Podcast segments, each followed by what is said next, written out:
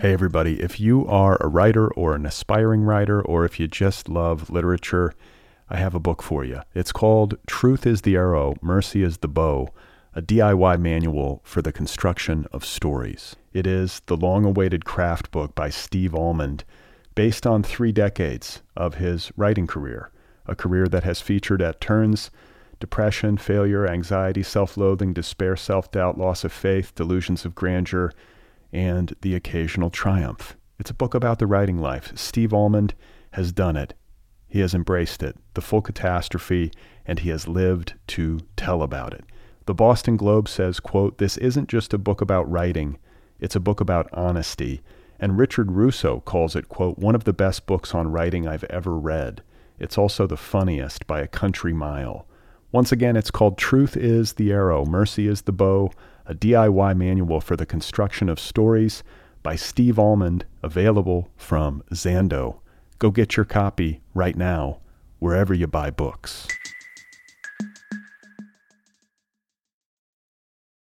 Look, Bumble knows you're exhausted by dating. All the must not take yourself too seriously and 6 1 since that matters. And what do I even say other than hey? well, that's why they're introducing an all new Bumble with exciting features to make compatibility easier, starting the chat better, and dating safer. They've changed, so you don't have to. Download the new Bumble now.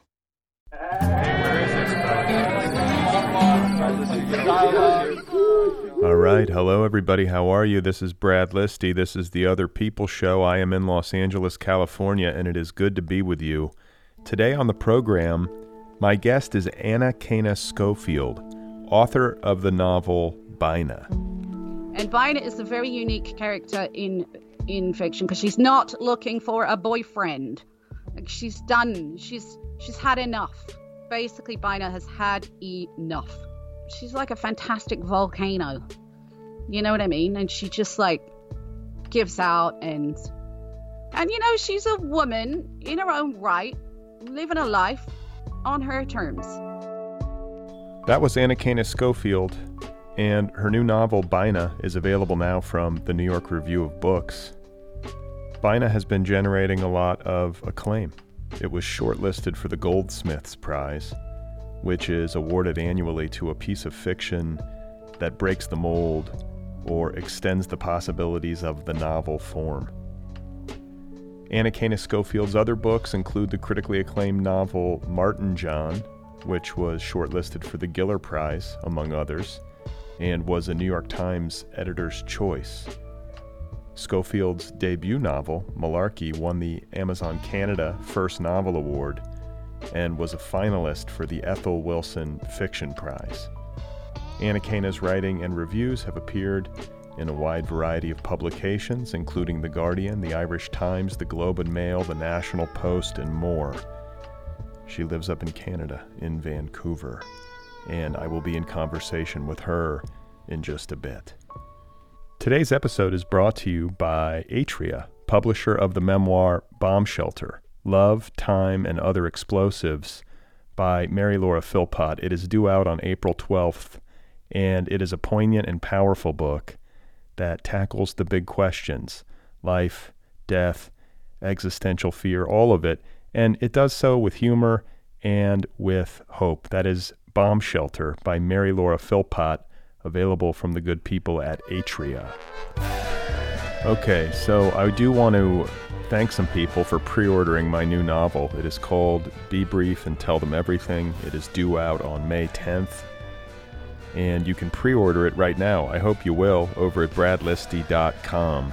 It's all right there. Whichever bookseller you prefer, you can use. And if you pre order the book and send me a screenshot of your proof of purchase, I will send you a note and another People sticker in the mail, and I will give you a shout out right here on this podcast in the monologue. Big thanks this week to Nicole Nelson, Cameron Walker, Stephanie Johnson, and John Tormey. I appreciate it, you guys. Thank you very, very much.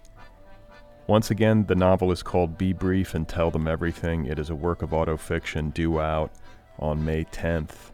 You can pre order at bradlisti.com. Otherwise, What can I tell you? Oh, I have some good news.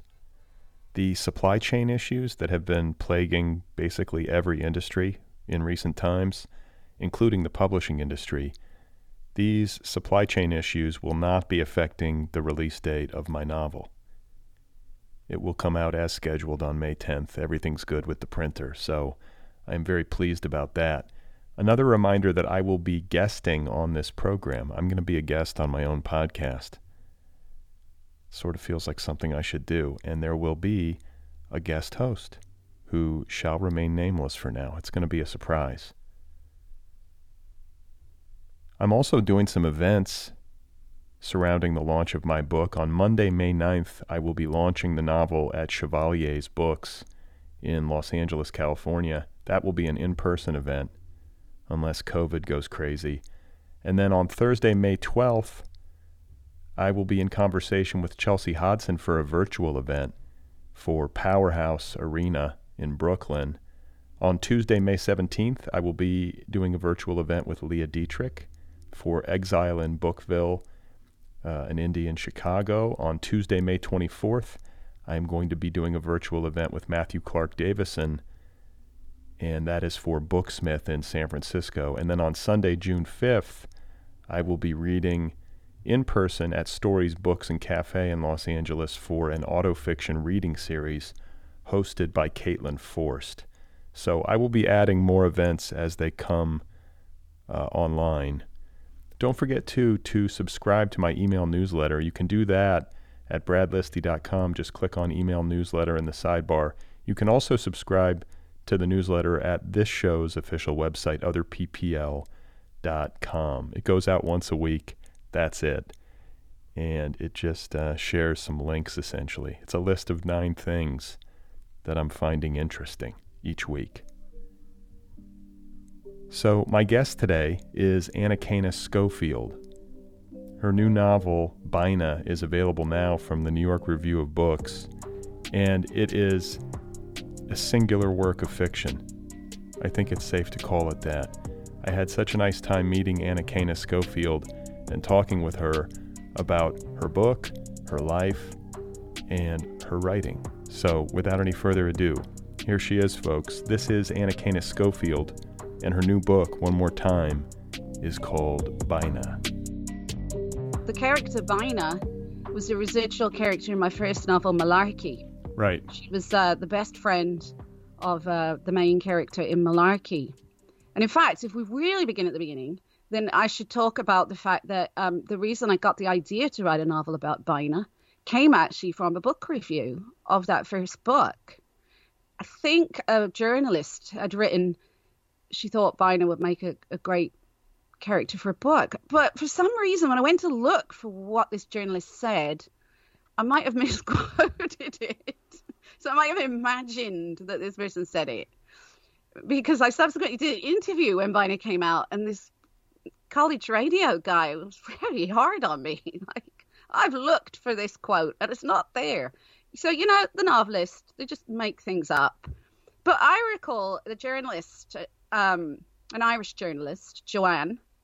I can't recall her surname because I'm 50, but she mentioned something about Bina being a great. I feel like she said Bina be a great character for a novel in her own right. Apparently, she didn't say that. And so I hadn't really thought about that. So I actually thought initially after Malarkey, I thought I would write a novel about Bina, but I ended up writing a novel about another residual character in the first book called Beirut, uh, which was the book Martin John. And then I kind of then Bina kind of stayed with me.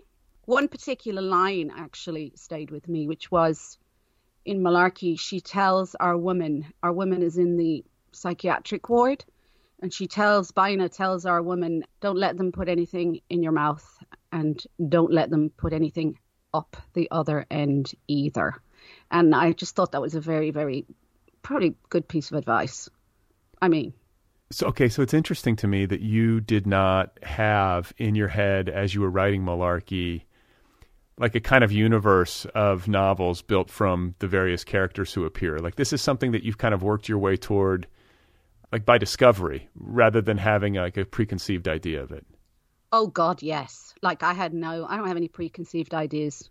My God, like I can barely find the fridge. I can barely turn on the kettle. No, there's no preconceived ideas happening over here. God, now I wish there were.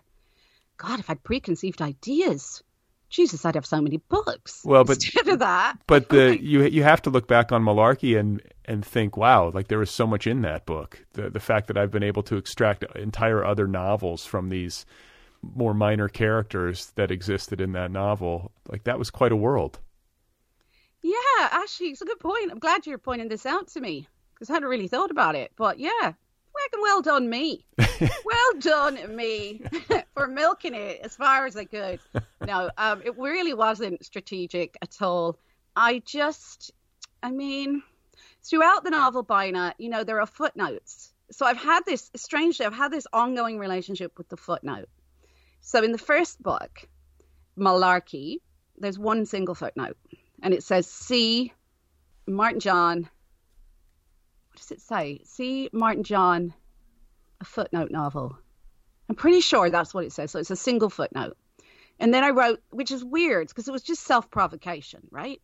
Like I, I then, because like I said, I thought I was going to write a novel about Bina.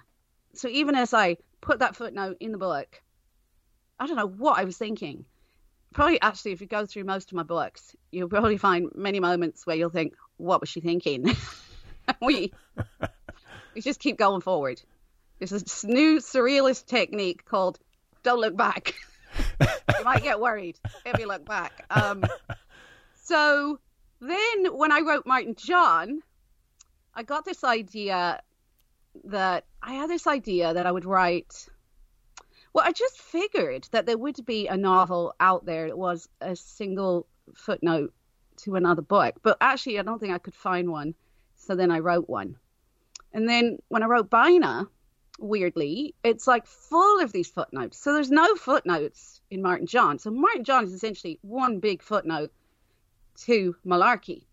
Um, but they told me that my publisher said take because it was called a footnote novel. But the, my publisher at the time told me take a footnote novel off the title because um, it suggests this book is I don't remember what the editor said, something like subservient or whatever.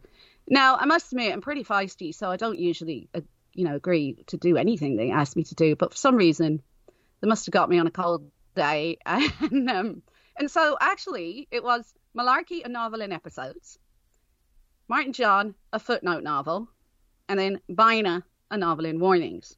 But the footnotes throughout Bina, like just threw out. And it's like this idea of kind of like a leaky brain. Like maybe it's age because we've just I just learned this morning I'm Generation X, and you know we have this like spillage in the brain where you're often like trying to find a word or trying to find your keys, um, trying to figure out what planet you're living on.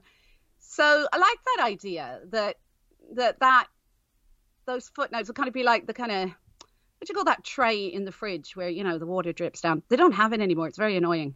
But like I don't know, in 1950, you used to have a little tray and it would catch, like I don't know, the defrosting, the defrosted water. So to some extent, now that I think about it, those footnotes are basically the defrosted water of Bina's brain. Got you know? it. Yeah, I'm the same way. I can't remember a lot of things in ways that sometimes trouble me. I wish I had one of these steel trap memories. It's a it's a new literary form. You know, it's it hasn't even it hasn't even been like explored properly yet. But it's going to start, right? Especially if writers live longer. You know. Well, this is a novel that's really darkly funny, but it's also a novel that I read you, or at least one of the reasons that you wrote it, is because you felt that we are not having intelligent conversations about death. I think they're getting better. I do think they're getting better. I think people's expression of grief is uh, is much healthier than it has been historically. Why? I think maybe because we're well. Okay, this is a total, you know, abstract thesis. Maybe just because we're living longer so maybe we have longer to think about dying. Uh, also, I just think we're becoming more emotionally intelligent. Well, I did think that before I did online dating. So, obviously, anybody who's ever done online dating realizes we're actually no, we're definitely not becoming more emotionally intelligent. We're actually at, possibly at our most stupid point ever in history. but um, but we are getting better. I think we're getting better at talking about death. And I say this because I wrote an essay that the New York Times published back in February, and it was called "Where Do the Dead Go in Our Imaginations?" And I got such an outpouring of of letters and messages and really some strange offers of advice, which I didn't follow up. Um, but generally, I got the most incredible, very moving responses. And I, I kind of expected I was going to get cancelled in America because, you know, it was discussing medical assistance in dying. And so, but when I got all these like beautiful messages and it was so moving, and I thought, oh no, no, people really, really do want to think about. They really do want to think and talk. And I think COVID, COVID has just broken us in a whole new way, because people are haven't been able to even real time mourn. They haven't been there when their loved ones are dying. They haven't, you know, somebody's gone to hospital and they've just never seen them again. So, we, I mean, I mean, I'm loath to, you know, the pandemic is going to be a whole. It's going to need a whole, you know, I think it's going to need a whole psychiatric movement to, for us to understand. Hey, everybody. If you are a writer or an aspiring writer, or if you just love literature, I have a book for you. It's called Truth is the Arrow, Mercy is the Bow, a DIY manual for the construction of stories. It is the long awaited craft book by Steve Almond, based on three decades of his writing career, a career that has featured at turns depression, failure, anxiety, self loathing, despair, self doubt, loss of faith, delusions of grandeur, and the occasional triumph. It's a book about the writing life. Steve Almond has done it. He has embraced it, the full catastrophe, and he has lived to tell about it. The Boston Globe says, quote, This isn't just a book about writing, it's a book about honesty. And Richard Russo calls it, quote, one of the best books on writing I've ever read. It's also the funniest by a country mile. Once again, it's called Truth is the Arrow, Mercy is the Bow, a DIY manual for the construction of stories by Steve Almond, available from Zando. Go get your copy right now, wherever you buy books.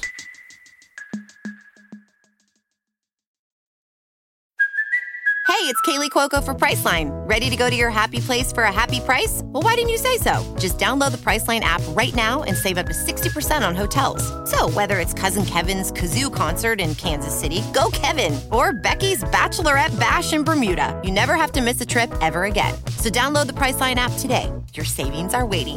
Go to your happy place for a happy price. Go to your happy price, Priceline. I want to circle back, uh, and we're going to get deeper into the novel, but I do want to circle back to that essay that you wrote for the New York Times because I read it, the one about, you know, death and mm. the the right to die, which is part of it. But I think another part of it, unless I'm misremembering, is the grief that you have been feeling over the loss of your friend over the past several years who committed suicide. Is that right? Well, it's not the only friend I've lost. You know, and like I said, I I want us to have more intelligent conversations about dying. I feel like I've thought a lot about dying most of my life, which is pretty unusual. But why is that? And well, I lost my father when I was very small, and so you know, when you're a small child and you lose a parent or you lose somebody, you, you know, your introduction to life is death. So you kind of meet the concept of death much more rapidly. Um, and you're forced to contemplate that people die, right? I mean, I guess most kids, many people do. And COVID is, again, COVID is, is ha, has catapulted many children, you know, to, to, through the loss of their parents or the loss of their, their caregivers. So that's one reason. Um, I've also lost a, I've lost a few people actually to suicide and also to, you know, cancer, the robber. Yeah, I mean, I've just known a lot of people who've died. At least it feels like that. So I wanted to you know, I guess I also really wanted to talk about how that kind of undoes you in a way because you know, even if you I mean, even for those people who do have like like this is what what I why I think medical assistance in dying is really intelligent and great. I mean, obviously not great because we don't want we don't want people dying. Periods, but I think that the the patient has like autonomy, some autonomy, and so you know I've just been interested in like, well, what would have happened if I'd been able to have a conversation with my friends?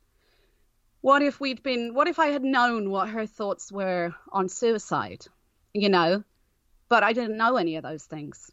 I didn't have any of those reference points. And so when you lose somebody, you start kind of going back in your mind looking for clues. And inevitably, you've you failed that person. And I find like the I find it a little chumpish the way that we, we say things like, Oh, you can't blame yourself. Well, what kind of a friend are you if you don't blame yourself? Right. Like, I've like, I've lost somebody to suicide as well, so I know exactly what you're speaking of. Like I've had those exact same thoughts. Yeah, like of course you are to blame. I mean, maybe you're not like directly, you know, you didn't like stand there and coach them, but of course you're to blame on some. Well, we're all like responsible because somehow that person felt so alone um, or so like desperate or, or just such pain that the only thing they really wanted was the pain to end. And somehow we didn't, we weren't able to let them know that they want that pain to end, not necessarily their life. That, that said, there are people as well who do want their lives to end. You know, I'm not speaking for every single person because that would be ridiculous. And so when I think about that, I, I do, or maybe it's also the nature of artists that we ex- examine and examine. And one of the things that I really learned from that particular death, and like I say, there have been a few, but that particular death was that it's the most unlike, sometimes it's the most unlikely person. It's like the quiet one who's suffering silently, the person that like gives and gives and gives and then doesn't take. And then when they take they just take it all. And you know it's something that you just i don't believe you'll ever really truly come to terms with it. I, I mean i can't imagine what it must be like for a parent or a partner or a sibling because i don't think and i think that we've been kind of cavalier about this in that we we say like that well don't blame yourself or and and i don't think that's reasonable i think well why not? Why not stare it down? Why not look at what this is and what this means, and and why not try to? I mean, it sounds kind of cavalier to say it, but just try to do better, like try to fail better, as Beckett said. And that was just what I have struggled with, and I continue to struggle with it. It was actually her her birthday recently. It was a very significant birthday, and um, you know, you just don't.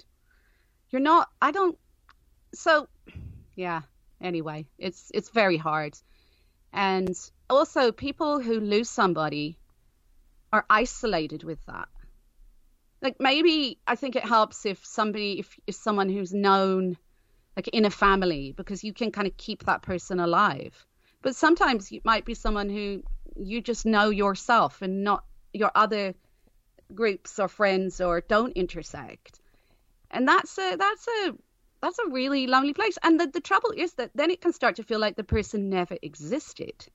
Like, so if you can just like move along from somebody, then it starts to feel like, well, did that person ever even exist? And then, of course, you start extend that and think, okay, well, when I die, like, basically, people are just to be moving along and be like, you know, And I'm not trying to preempt it. Like, I'm not trying to get like a good funeral going on, like, hopefully a few years early.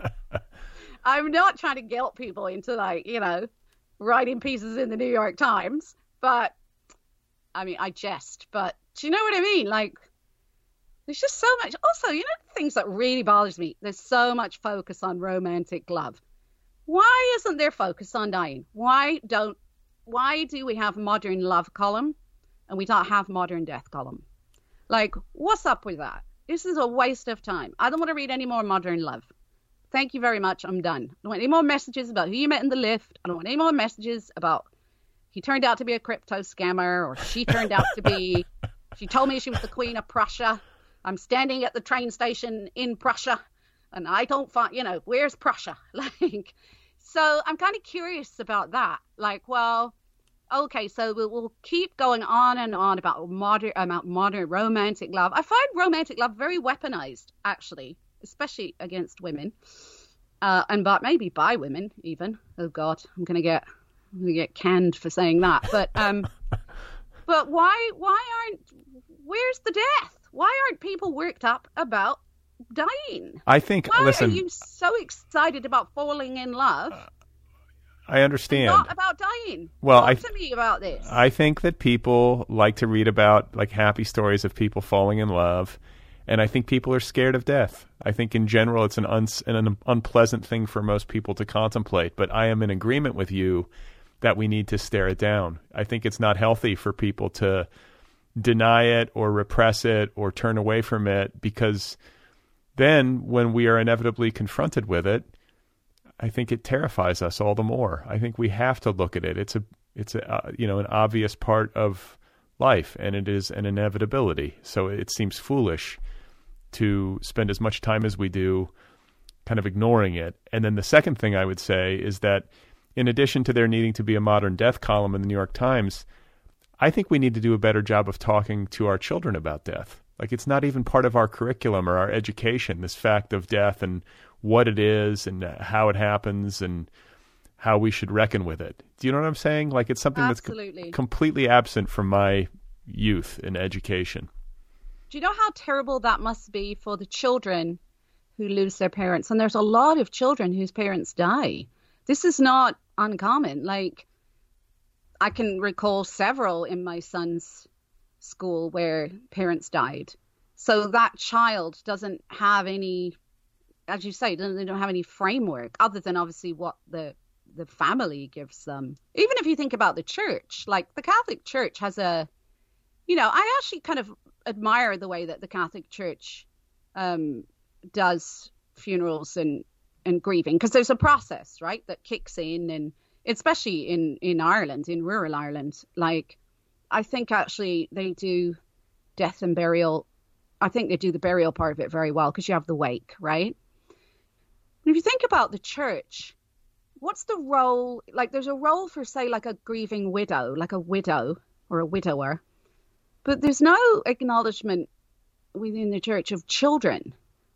So you're just sort of, sort of, sort of bouncing around like a balloon or a ball, trying to make sense of a circumstance that's so, you know, it's very grave. It's very, it's a huge thing to try to look at as a child, which of course you don't look at because you're a child. And so you carry the burden of that, and then you spend the rest of your life trying to understand it. May I But- ask? May I ask how your father died when you, you were so young? Oh, he had a heart attack, which is another reason why I'm kind of furious with anti-vaxxers because you know, you know, he was like 37 or something, very young, Wow. and he had a heart attack and and he died. And you know, imagine like what we would have given for him to live. You know, if they said, well, you know, here we'll give you this injection, we'll give you this treatment, and you'll live another five years or whatever. You know, so you know what's been really interesting on Reddit? There are nurses who have like there's a, a nurse I know it's like forward slash nursing, and it's very interesting to look at nurses describing what they've been dealing with in terms of the pandemic, and in especially in terms of like you know anti like I, I don't want to say I mean I find the word anti-vaxxer very kind of final. I would say vaccine resistors or vis- hesitant, right? Because I think that again, there's just something going on. But maybe it's just been perpetual. Because if you go look at like the Thirty Years' War or something, you know, went on for a long time. I feel like the human psyche has always kind of, it's just always available for for conflict. It just loves conflict. Um, I mean, even when people are getting along, they just love conflict. Like they just can't wait to to you know have some crazy fallout or other. Um, so reading some of those stories, and and you know it's very strange. Even though I've like done this year in healthcare, and obviously I feel fairly impassioned uh, about the subject and the subject of dying. Every time I read a story about somebody who was a vaccine hesitant person dying, it just breaks my heart. It just absolutely breaks my heart. It was a beautiful kind of paragraph that somebody had put on a forum, and it said, you know, today I lost my cousin. You know, he made some bad decisions, but he didn't deserve this. And I thought, wow, like, yeah, that person is their favorite cousin. That's not like Mad Ralph the anti vaxxer. That's like my Uncle Ralph, who I used to play ping pong with. And and I just thought that was so like just so sad. So even though like we seem to divide into angry and angrier right now, but you can find like within it these pockets where your humanity just kind of re re-enters the equation. And and you know yeah like some spitting honking obnoxious truck driver. The, the sad sad part is god forbid that that person does succumb to covid because that is somebody's favorite uncle. Don't you think that that's kind of an interesting metaphor as well just for fiction and literature? That that humans are deeply complicated. Deeply. Yet we've we've started to reduce them to bad, uh, very bad, even worse, like disastrous. very, very, very disastrous. Unbelievably, I couldn't like you know, you mean somebody like Trump or whatever? It's like, okay, you know, is this person made in a lab? Like, how did this happen? Right, right. Yeah, like, and and yet, I just think, well, that's kind of the isn't that the the kind of oats of fiction? And it, it's, it's actually really bad right now because real life is just like overtaking it and fiction just can't compete.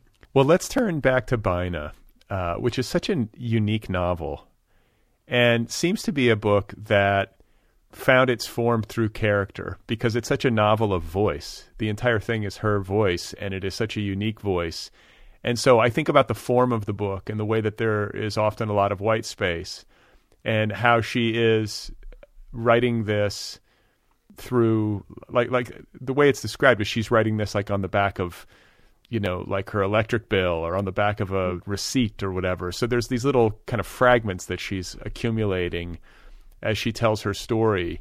And i'm just w- wanting to know a little bit more about how you arrived at this. And like like w- when did it become clear to you that this was the case? Like did you did you come up with the idea that she was writing in bits and scraps on the backs of pieces of paper first and then the novel finds its form as an outgrowth of that or was the novel kind of unfolding on the page in this manner and then you sort of found that plot convention or that that piece of the plot to make it all kind of click well, first of all, thank you for saying such kind, warm things about my Bina.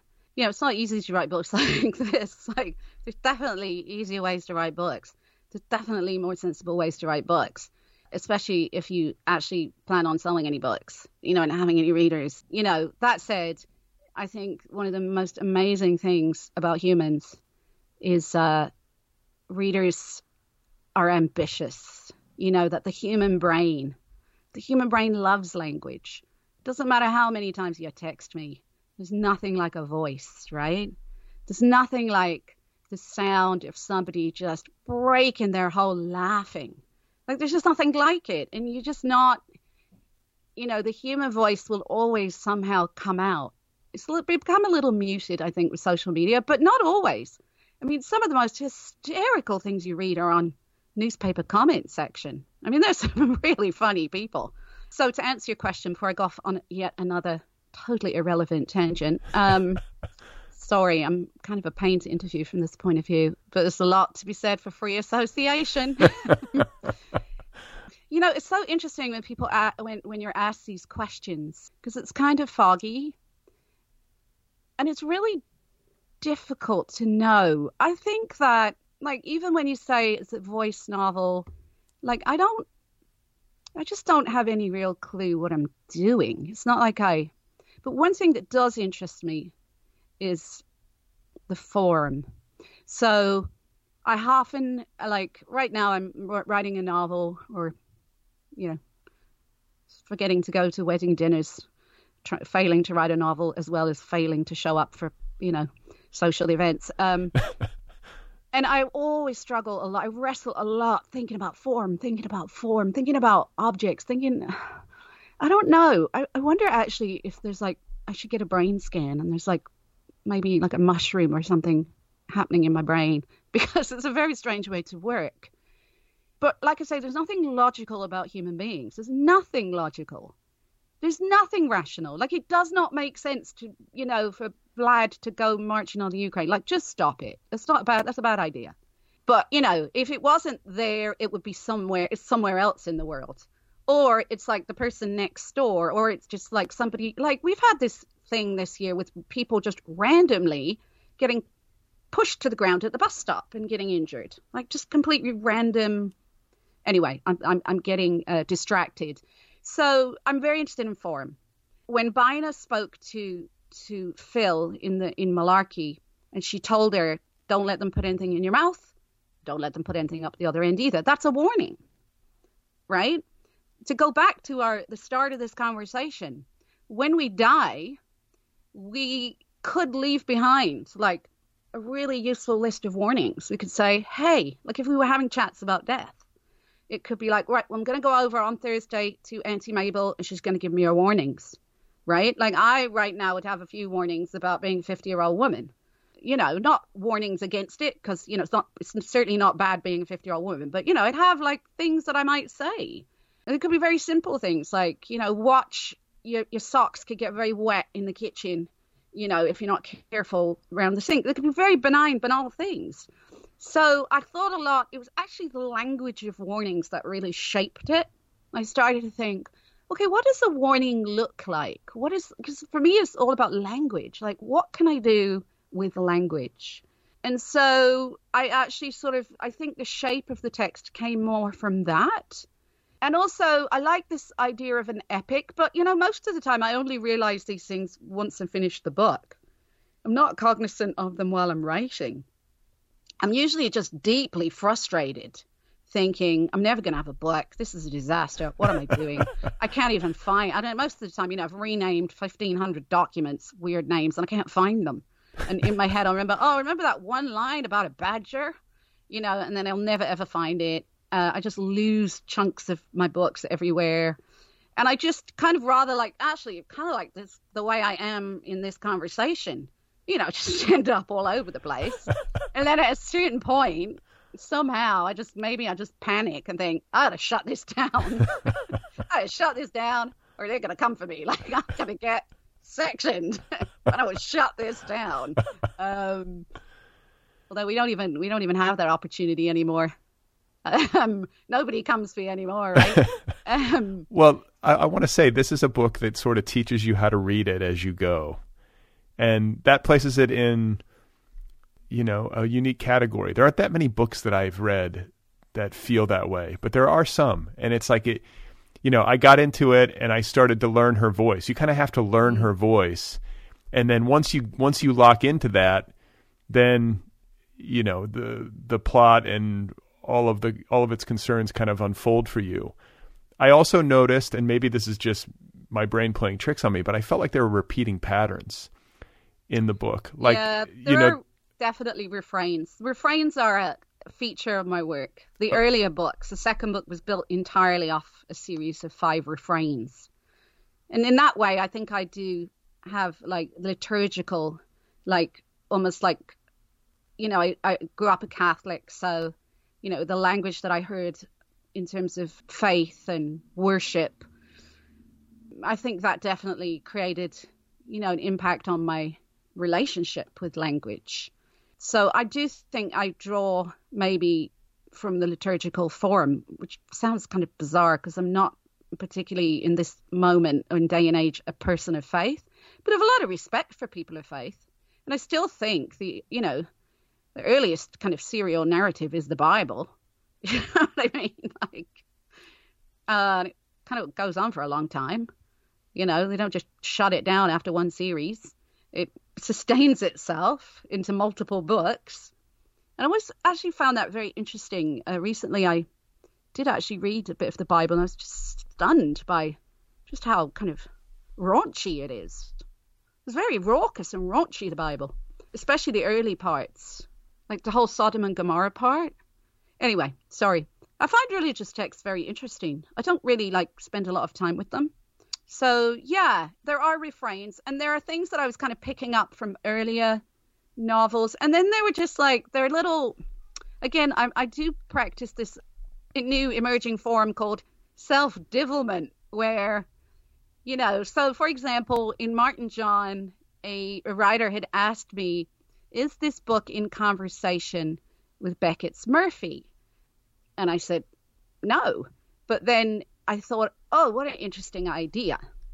So what I did do is I took like a title, I think, of one of Beckett's other books, and kind of in a strange hidden homage to that person asking me that question, I put throughout Bina. Just I repeat that riff, and it's like I do that quite a lot in my first novel. I was trying to think about disparate, disparate things. So I thought, what's the most disparate thing that I can think of at this moment? And it was during kind of the the invasion of Iraq and George Bush and and it was like, you know, Syria because that was pre the the war in Syria, the current Bashar situation. This was when Syria was being kind of described as the axis of evil. And it was all you're with us or you're against us or you're with the terrorists. It was all this very kind of I mean, God, compared to what's come since, I don't even know where that rhetoric sat. But it right. was, uh, you know what I mean? It's just like, do we think it could possibly get any more crazy? No. And it did. And it did, right. So we must brace for the fact that it's probably going to get even crazier. So I thought about that and I thought, well, Syria and then Ballina, which is the town nearest where my mother lives in the west of Ireland. And I was trying to think, okay, how can I put them on the page together? And because I was I was I was kind of in, inspired or I was per you know I was like pricked mentally by D.H. Lawrence and the way that he did ja- um, colliery managers or mine managers and Japanese wrestling. So that's where that come from. So when people talk about plot, I have no clue what they mean. You know, it's so boring for me to think about plot. When people talk about plot, I'm like, plot? What's that? Like, what the hell's plot? What's the point of plot? And even recently, you know, I saw somebody, one of my students was mentioning character motivations. I was just like, that's just mad. You don't you don't push that stuff from the outside in. You do that from the inside out, right? Get that voice, get the ticking of that brain, and you you've got the motivations. So wait, so Bina, so people are oriented. Bina is a 74 year old woman, and yes she lives in rural Ireland, correct? She does. She lives in the west of Ireland in County Mayo, and Bina is a very unique character in in fiction because she's not looking for a boyfriend. Like she's done. She's she's had enough. Basically, Bina has had enough. She's like a fantastic volcano.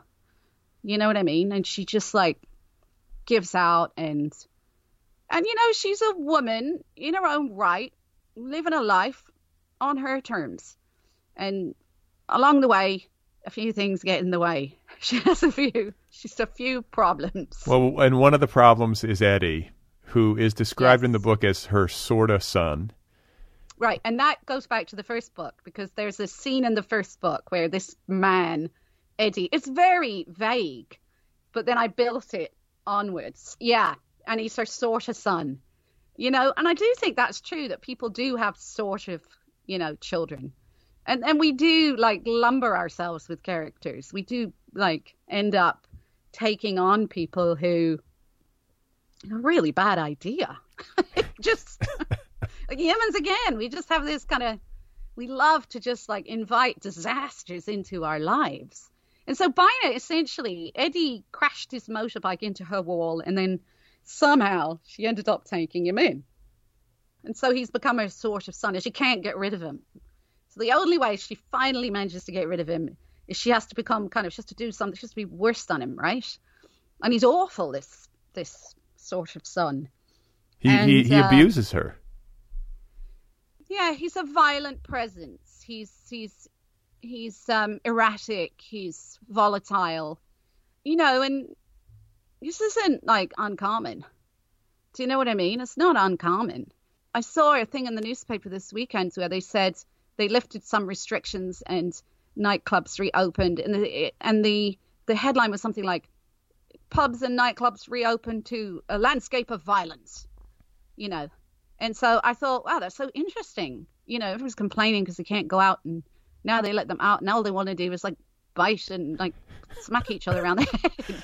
I've heard I've heard it said more than once by friends of mine. I, I might have even said it is that like I got to learn how to be social again. You know this this feeling with the with the pandemic sort of yeah. cordoning us off from one another. You know, you sort of lose the rhythm of what it's like to be around lots of people. So maybe that's part of it. Maybe people go back to a nightclub and it's you know it's like an it's like overload or something.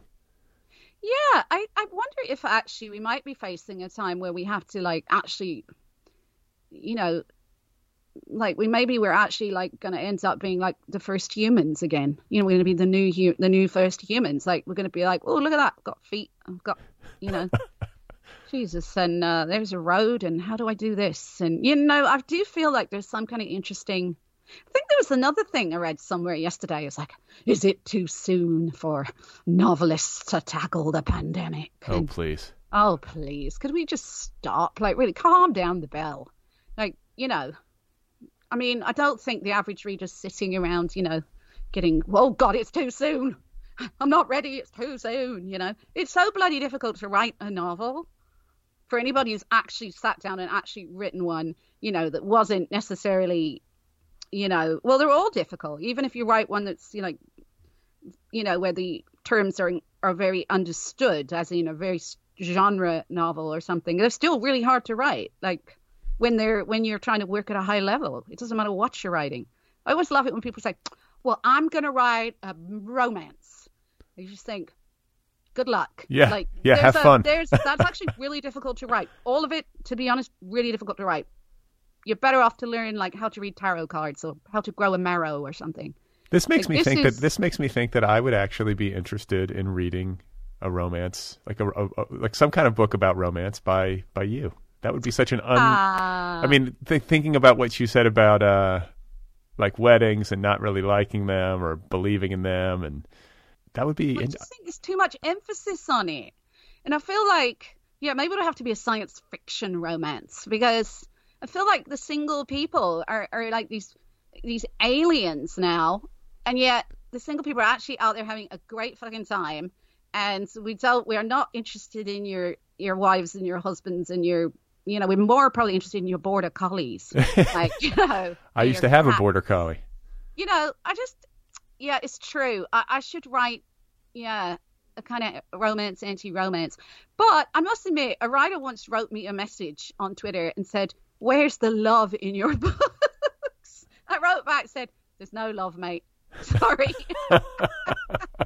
It's completely void. um, it's true though. I think my the book that I'm writing at the moment kind of does ask questions about the human and you know, and the hu- and human relationships, as in, you know, are they doomed? Is it over? Because I genuinely do think online dating could end the human race. Why? Just because it's just so like I feel like the just the swiping. It's like it's such a brutal act. Uh, Like No, the swiping is fine because you're forgetting that in the swiping, you get to admire people's furniture. Sometimes you get to meet their grandmas, right? For me, the swiping is kind of usually I'm not really really paying attention to the person. I'm just wondering what's that object in the background, and how can people have such unattractive shower curtains? Like, where do you procure such an unattractive shower curtain? Like, like really? and and why is it on your dating profile? That's not the worst thing you can find on a dating profile. you know, a lot of people look like they're minutes from death on a dating profile. Literally, they're hanging off the side of a cliff with their legs in the air. Like, that's no way for a human to be. So, that would be an interesting vantage point. I mean, I've just been reading Patricia Lockwood's book, and she does real. Oh, she's really funny. Oh my God, she's so funny, that Yeah. woman. She is so funny. I possibly collapsed a lung reading like five paragraphs of her book. I think she's doing really interesting work. And there's a lot of writers like I, I really love some of the Argentine and Latin American writers. They're very playful. They're very ludic. I like this kind of, you know, I like this playful side. I mean, I think that's another thing. I often wonder, like, how can people be so serious in these books? You know, they they can be terribly earnest, but I mean, you're not going to last long on the planet. How do you last? Well, actually, you would last if you actually had, I don't know, you'd have like maybe a really good paying job. Then you could be earnest. You know what I mean? It could be goal oriented. But you wouldn't last very long doing some of the jobs I've done, like cleaning floors, being a cleaner, or working at the supermarket. How long would you last if you took yourself way too seriously and you took some of these obnoxious people coming at you complaining about the, you know, color of chicken breasts or whatever, or I don't like this, it's got something in it with the letter P, or, you know, is this, can you give me bacon that's not bacon? I don't, I don't like the look of this, you know, or whatever. You know, humans are just mad. They're just mad. We now, the internet has actually offered us, for the first time in the history of humans, a true almost like democratic canvas uh, at how completely insane we are. I completely agree. I, I, in fact, I've had that in my head as we've been talking. It's something I say often. I feel like social media has been so disruptive for a lot of reasons, but one of which is that it, it's showing people as they are, like kind of unfiltered, and you know, people feel at liberty to divulge their opinions or their dark thoughts or their criticisms in ways that they wouldn't in person or, you know, or previous to social media. So we're kind of getting a picture of what people really think and how insane they are often, you but know. Don't you think that there was evidence of this like I mean, I don't know. I mean, the Vikings like tramping around like with their axes probably weren't a barrel of fun. If you got like stuck in a cave with one of them and they're like, "Give me back my whistle, give me back my bucket." You I get it, but it's different when you're reading it over, like in just like a deluge, you know, like just like It's- over and over and over again every day. It's just, I think it's That done things true. to the ways that we relate to one another. But that said, one of the great things about the internet is it has also shown us, you know, how inadequate humans are compared to, for example, birds. Like, because you get to see, like in the old days before, you know, people had Instagram and you only saw the birds that you saw in where you lived. You only saw the type of robin that rocked up in your area. You never would have seen, like, kestrel nests or something. So I feel a bit like, well, I don't feel a bit like, I feel absolutely convinced that for humans really to make any progress, we need feathers. Like, that's my conclusion. And I want to thank the internet for helping me realize the superiority of a penguin, the superiority of a puffin, the superiority of a donkey, a giraffe, like these animals are so clever, so clever. My God, how would I have known about like blood pressure in the neck of a giraffe if it wasn't for the internet? Like Well, that would have been complicated. What do you mean, blood pressure in the neck of a giraffe? Well, you know, I mean, I watched it in Spanish on YouTube, and my Spanish isn't that good. Oh. I watched this long explanation about what happens with the blood pressure in the neck of a giraffe. And it's more complicated than it looks, right? When the neck goes down, certain flaps open and close, and all those zoologists listening right now are just embarrassed for me. Well, you listen, know. uh, that that makes sense to me. That's a long neck. You got to Like- get like- blood up there.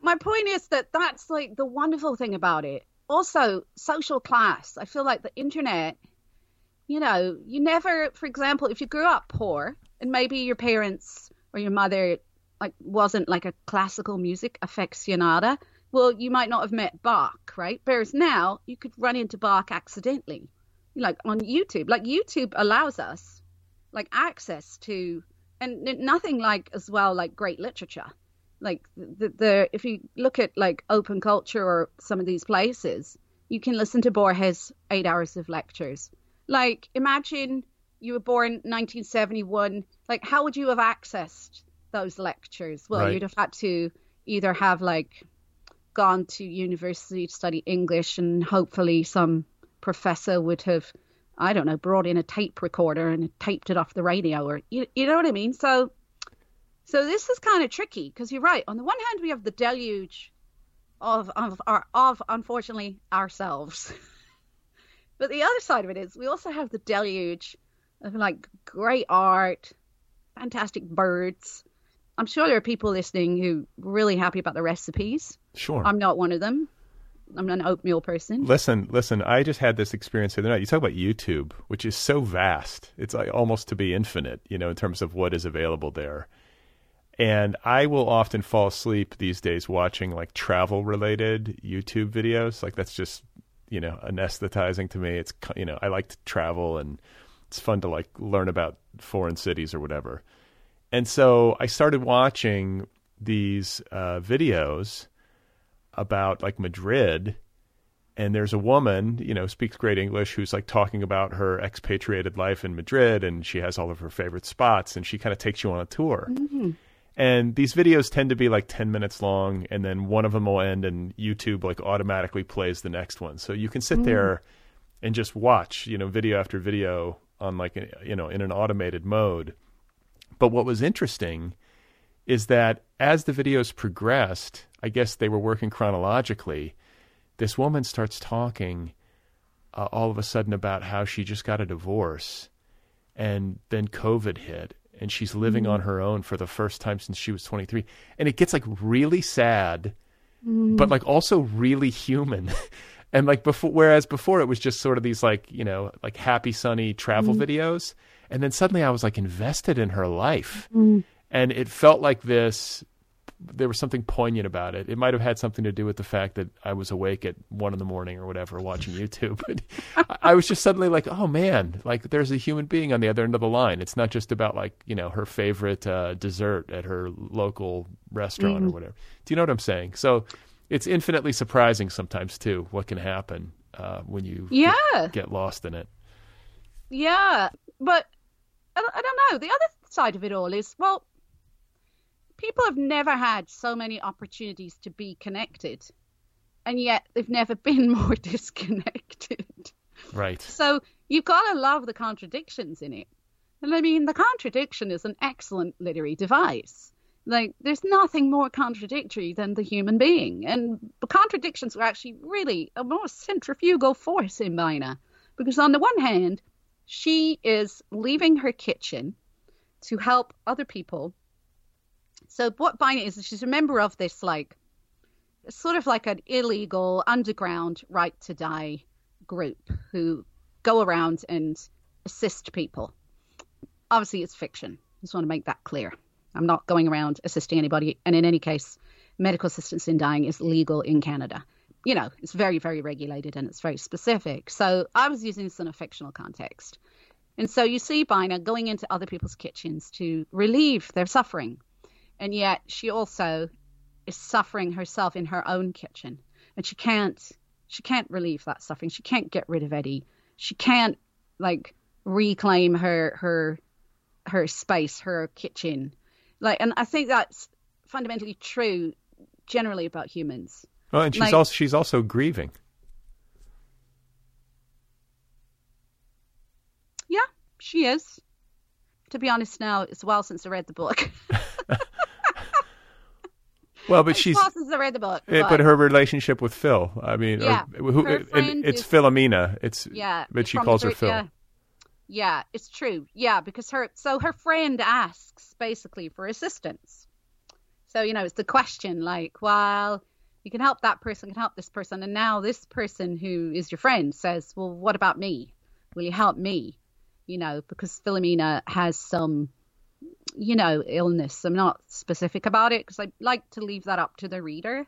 I have great faith in readers. I think readers' imaginations is often better than writers. So allow the reader to come to the book and complete that aspect of that that that area of, of the narrative for themselves. And then what's so interesting is afterwards readers come and tell you, well, this is what I think was going on. And it's definitely more interesting than anything I would have come up with. Uh, so I'd rather have like 500 possibilities like that than spell it out like pedantically. Um, which again is another infantilizing element in literature where they're, they're sort of platitudinal, where it's just all platitudes. No, no, no, no, no. Just leave it. Let the reader come in and complete that So, of course, she Bina has like an enormous problem with this because she doesn't want her friend to die. She she she needs her friend actually to keep living in order that she can carry on living because of course she's living in in a very difficult circumstance with this volatile stranger who she took in this this man who she can't get rid of. So in in essence, like she she doesn't want to help her friend because that's the that's who's she going to go to? Who's she going to talk to? Who's going to help her? That's the fact. Nobody's going to save Bina. Nobody's coming to help Bina. Nobody. Bina is in her world, and she's the person who basically has to plow on through, you know, until either she has a massive heart attack or God knows what. You know, she gets like run over by a tractor or something. Like, you know, she's an older older woman. And so yeah, so that again is this this conundrum, is this philosophical kind of dilemma, which again brings us back to the where we started in this conversation, because the question of somebody choosing to take their own life, like for example, like this is another thing that you kind of enter when you deal with this, is the question of can you ex- you know what what role what's your role as far as accepting that was the person's decision? And I, I personally found that very difficult okay so when you're talking about a person taking their own life are you referring to suicide or are you referring to like end of life like well, euthanasia? well they're very very different things but i would imagine the challenge is exists in both. So for example let's say your friend's partner relative t- took their life and you like by suicide. Then at a certain point like do you you you will reach a point where you'll ask yourself well do i should i just accept that that person made an informed like a choice right? Whereas then also with medical assistance in dying your relative is actually making an informed choice that they're able to articulate to you. Um, and there's a process in place and you still may not accept it right? The difference is you can have a conversation about it. And they're not acting from a place of necessarily a place of deep deep despair or distress right they've they've just they're, they're you know and expecting to die imminently from some like often painful miserable disease but they're exercising autonomy and saying okay i want to die like three Thursdays from now, you know, not along the um, timeline of whatever this terminal disease decides. So they're very, very different. And I'm very wary of conflating the two of them. But I could can see that intellectually you could still be asking yourself, it's not the same question, but you're still trying to, I don't know, accept someone's autonomy. I mean, it's a bit of a strange one. It's very, I mean, thinking about suicide is so emotional for me that I, I, have such a hard time even introducing the notion of a rational, informed choice. But just because I have an emotional problem with the idea of it doesn't mean it doesn't rationally, it isn't a rational argument. You, you know what I mean? People mm. could say, well, who are you to decide that your friend should have lived another whatever years?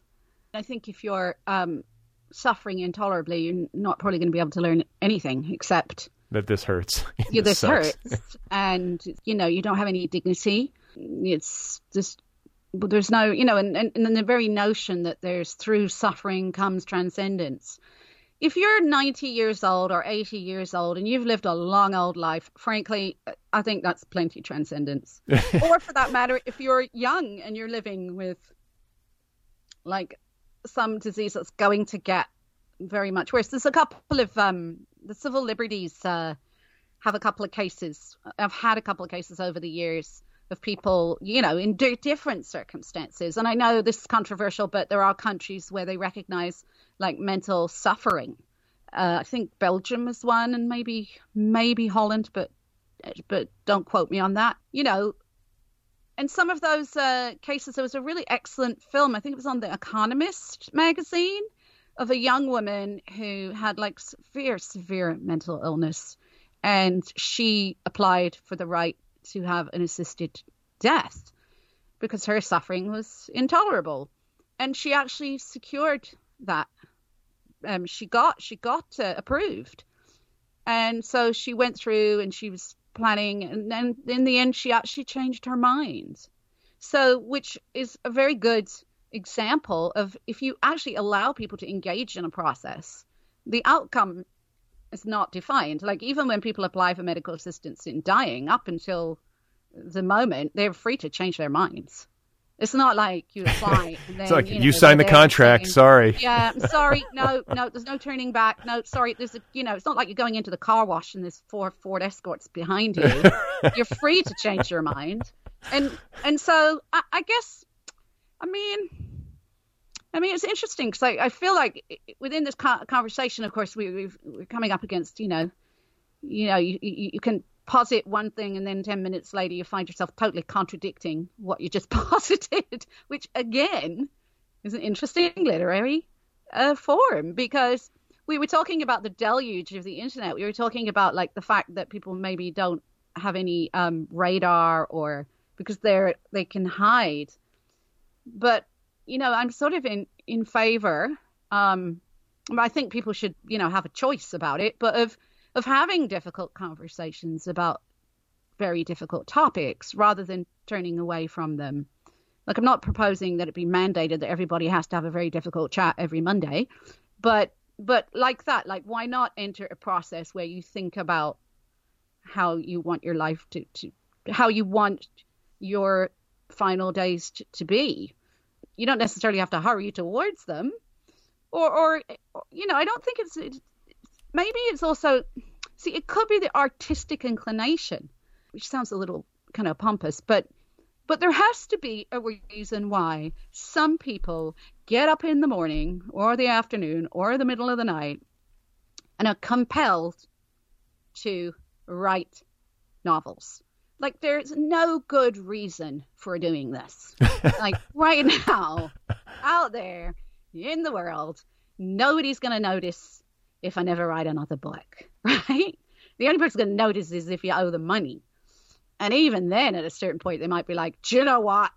Keep your money, keep it, keep it. Just don't come at us with another book. I'm kidding. But you, you, you know what I mean? Like that, there's an inclin, there's like a, there's just like an inclination. There's an, there's an urgency really to, to, to, to, you know, explore a process. And that, that's another conversation we should have. The people who stop writing novels. I'd like to hear from those people. I'd hmm. like to hear. I'd like to hear from people who wrote a, a novel. I mean, it would have to be a novel that, you know, had some merit, not just like because we could just, you know, basically every other person has, you know, a novel under the bed or whatever. But like something that had some literary merit, and then, then the person, the writer, just said, right, that's it. I'm not doing that anymore.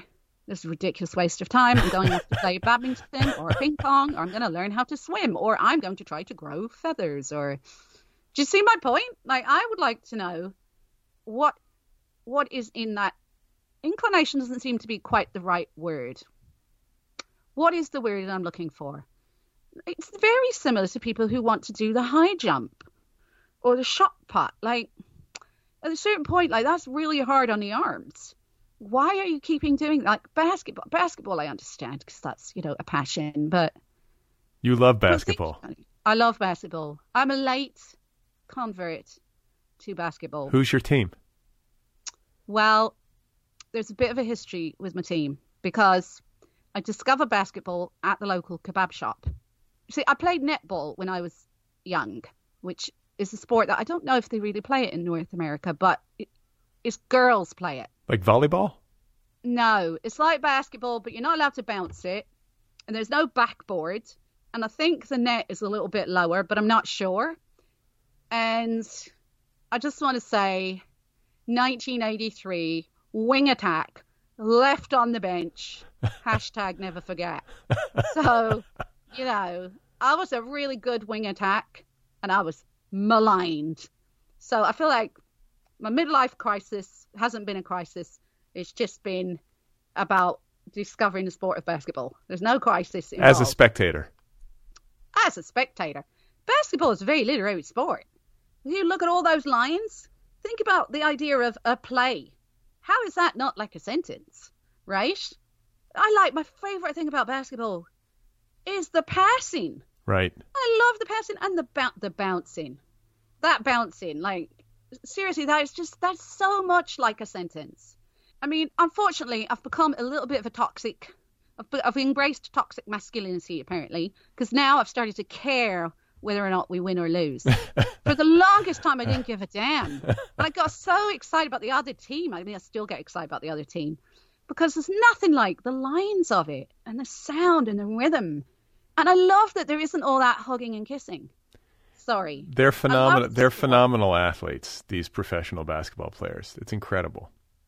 But there's no hugging and kissing. Like you get a basket, boom, boom, you got to boom, boom down the other ends because they're getting a basket down there. Whereas like hockey, soccer, they get a goal and it's like, okay, now we're going to break for 10 minutes, you know. I got to take my shirt off and uh, I don't want all that. I just want I want more passing. I just love the passing. Just keep- don't even score any baskets. Just keep passing the ball around and bouncing it. I, I think it's such. I think it's so interesting. It's so balletic. It's so. It's like contemporary dance. Wow. And then I just think about those sentences. They remind me. I mean, sorry, those plays. They remind me of iambic pentameter. Do, do you know what I mean? this I- is the I nerdiest take on basketball ever. I, I, mean, will say, I always manage to come up with some unique position. no, virtually, no. This is my actual talent. My actual true talent is for never agreeing with anybody. Like case in point, Adam Driver. Don't like him. Don't like him. Don't want to watch him in movies. Can't can't bear him. How many people in the world? How many women in the world feel that way about Adam Driver? One. One. You're the one. That's it. Poor man. He's never done anything to me. I just find him so annoying. That poor man. And I've only ever watched 11 minutes of him doing something. But this is a very, very bold, robust position on Adam Driver. That is. I feel like bit- he's. I feel like he. I like him in comedy best. I think when he does like funny stuff, it's it works. Comedy? He Yeah. does comedy. I saw him in this awful 11 minutes of a film that everybody got excited about, which was him with his scarf on, whining at the top of a staircase. You don't understand me. I think it was Los Angeles, right? It was like poor old Scarlett Johansson was at the top, you know. With her Oh, that's the divorce movie. It's a marriage or so awful. I was just like, it's so awful that movie, except for the the mother and the sister who come in and out, but they're in and out like in two minutes. I didn't see it. When they're trying to serve the papers, I had to listen. It's been a long recovery process from that 11 minutes of Adam Driver. you know what's going to happen someday? One of my book will be made into a movie, and they will say, "And we're and we're casting Adam Driver." And, Adam and Driver is Eddie. Ed- Adam Driver is Bina. Adam Driver is Martin John. We're casting Adam Driver, and then I'm going to have to confront. I'm going to have to. I'm going to have to like face up to all of these ideas I've just spent all this time sharing with you about how she would stare things down like death and misery, and and I will, lo and behold, be faced to stare down my animosity towards the innocent Adam Driver, beloved Adam Driver. He might charm by- you. What if you meet him? He could charm you and change your change your mind. No, I've got such a deep, deep reticence about Adam Driver. I mean, almost to the point where, yeah, I need a vaccination. It's not a vaccination. I need to be vaccinated about my. I've got Adam Driver hesitancy, not vaccination hesitancy. It's not even vaccination can't even help me. It's gonna need like some sort of horse manure potion. You know, I'm gonna have to be injected with, I don't know, bovine. They're- They're just gonna have to go into my brain and just delete that part. and poor old Adam Driver, he's probably a lovely man with a large Afghan hound that he walks in Los Angeles, probably reads two or three papers a day. I think he. I think he lives in New York. I think he's a New York guy. Yeah. All right. Okay, maybe not. Okay. So maybe he's not outside with Afghan hound. You oh, know, I'm seeing. I'm feeling the Afghan Hound. I just think it's in Brooklyn. I think it's in like Brooklyn Heights. Yeah, I mean, but you know, he's probably, you know, he's probably nice to old people. Do you know what I mean? He's probably like, it's probably people in the park, like, oh, look at that man with his Afghan hound.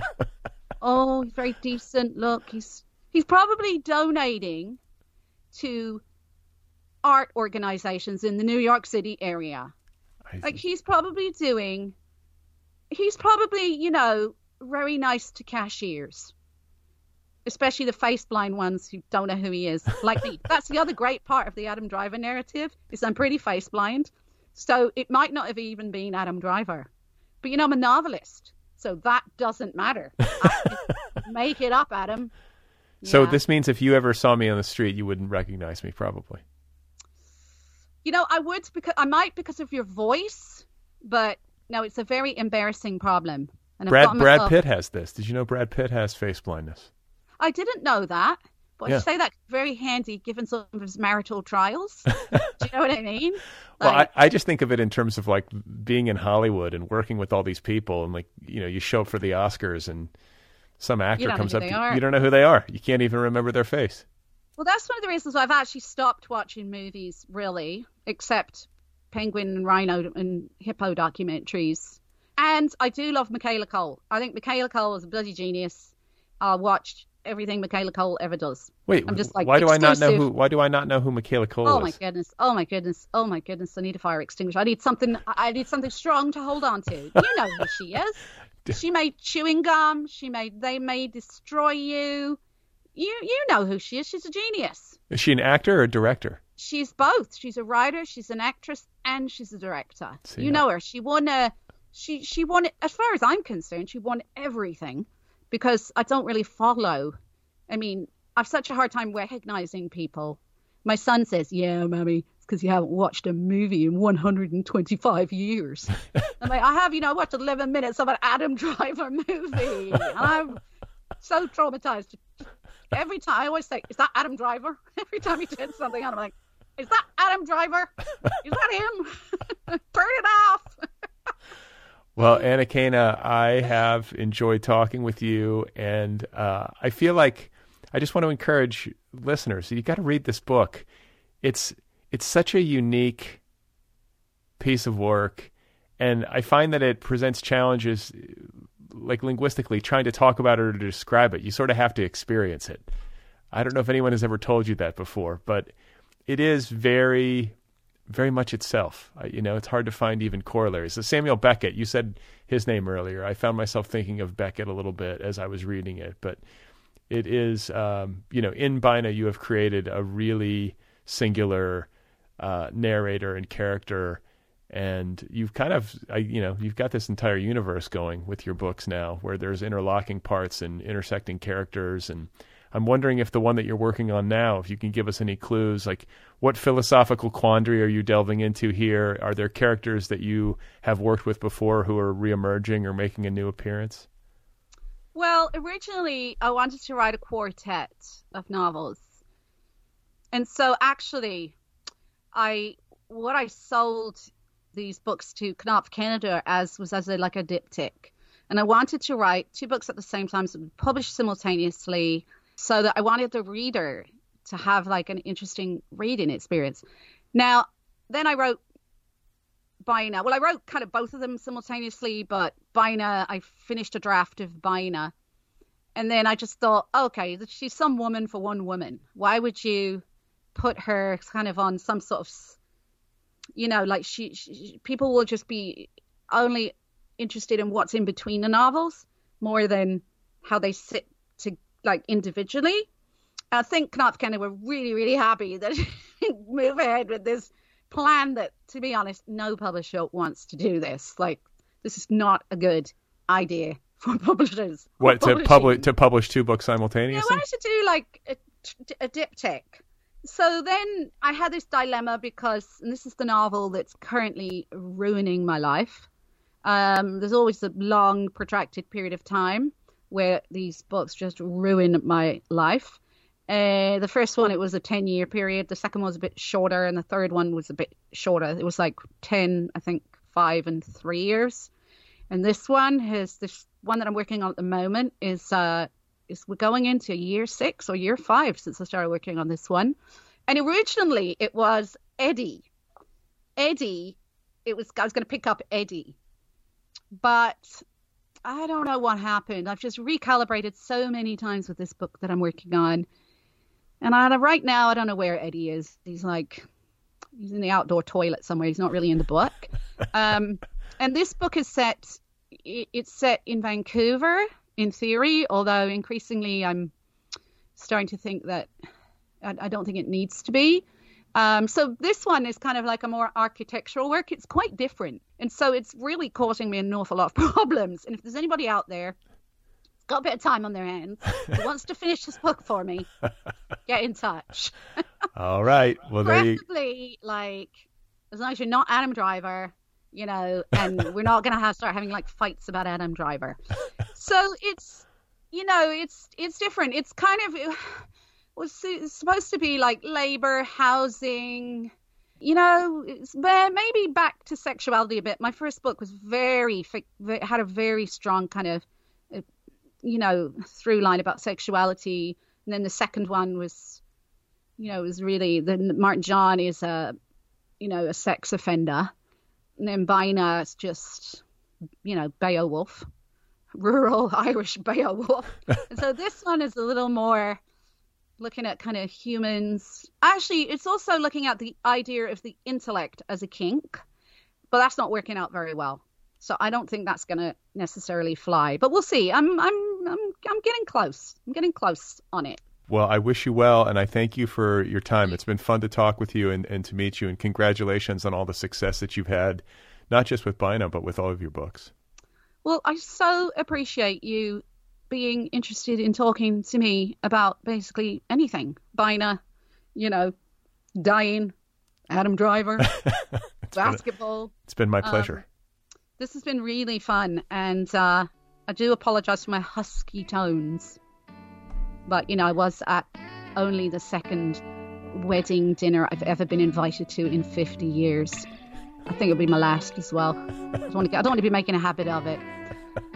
All right. Thanks a million. Uh, thanks a lot to Americans, American readers. I love Americans. They're great. All right, that is Anakana Schofield. Her new novel is called Bina. It is a New York Review book.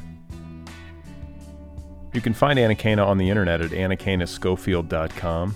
You can follow her on Twitter at Anakana Schofield. Just leave the D off. She's also on Instagram. One more time, the book is called Bina, B I N A. Go get your copy right away.